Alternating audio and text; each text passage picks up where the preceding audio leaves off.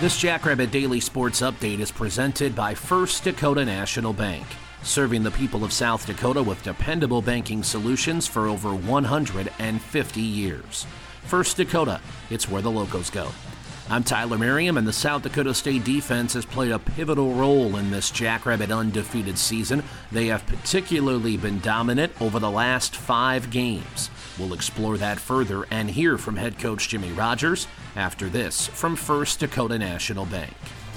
Agriculture has always formed the backbone of our economy, and its success has always required a very precise understanding of the land. But until S D S U launched its first-in-the-nation Bachelor of Science degree in precision agriculture, young ag professionals were on their own when it came to keeping up with cutting-edge ag technology. First Dakota succeeds when our ag-producing clients succeed, and we applaud all who continue to innovate in their fields, especially when their fields grow our food.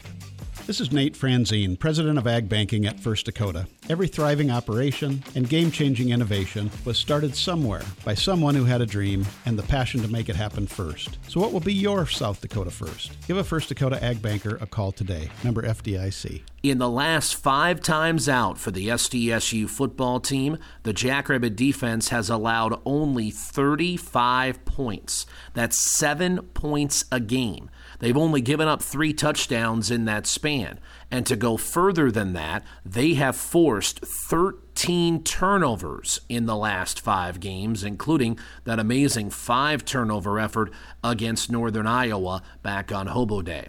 This past Saturday against Youngstown State, S D S U kept it up as the Jackrabbits came up with an interception. Tucker Large was the man who performed that act. But on top of that, S D S U held Youngstown State scoreless despite moving inside the Jackrabbit twenty on three separate occasions.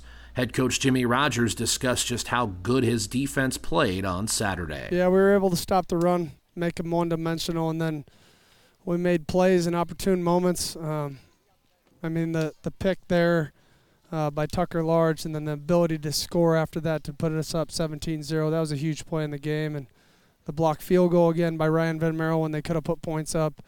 Just every time that they had something going, we responded and we were able to execute and come up, and uh, proud of our guys for sure. Top-ranked S D S U looking to round out the regular season undefeated by going for its twenty-fifth consecutive win, hosting Missouri State on Saturday at two o'clock.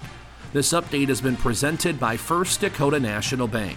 Game day means competition, passion, and community. And your friends at First Dakota are here for all of it.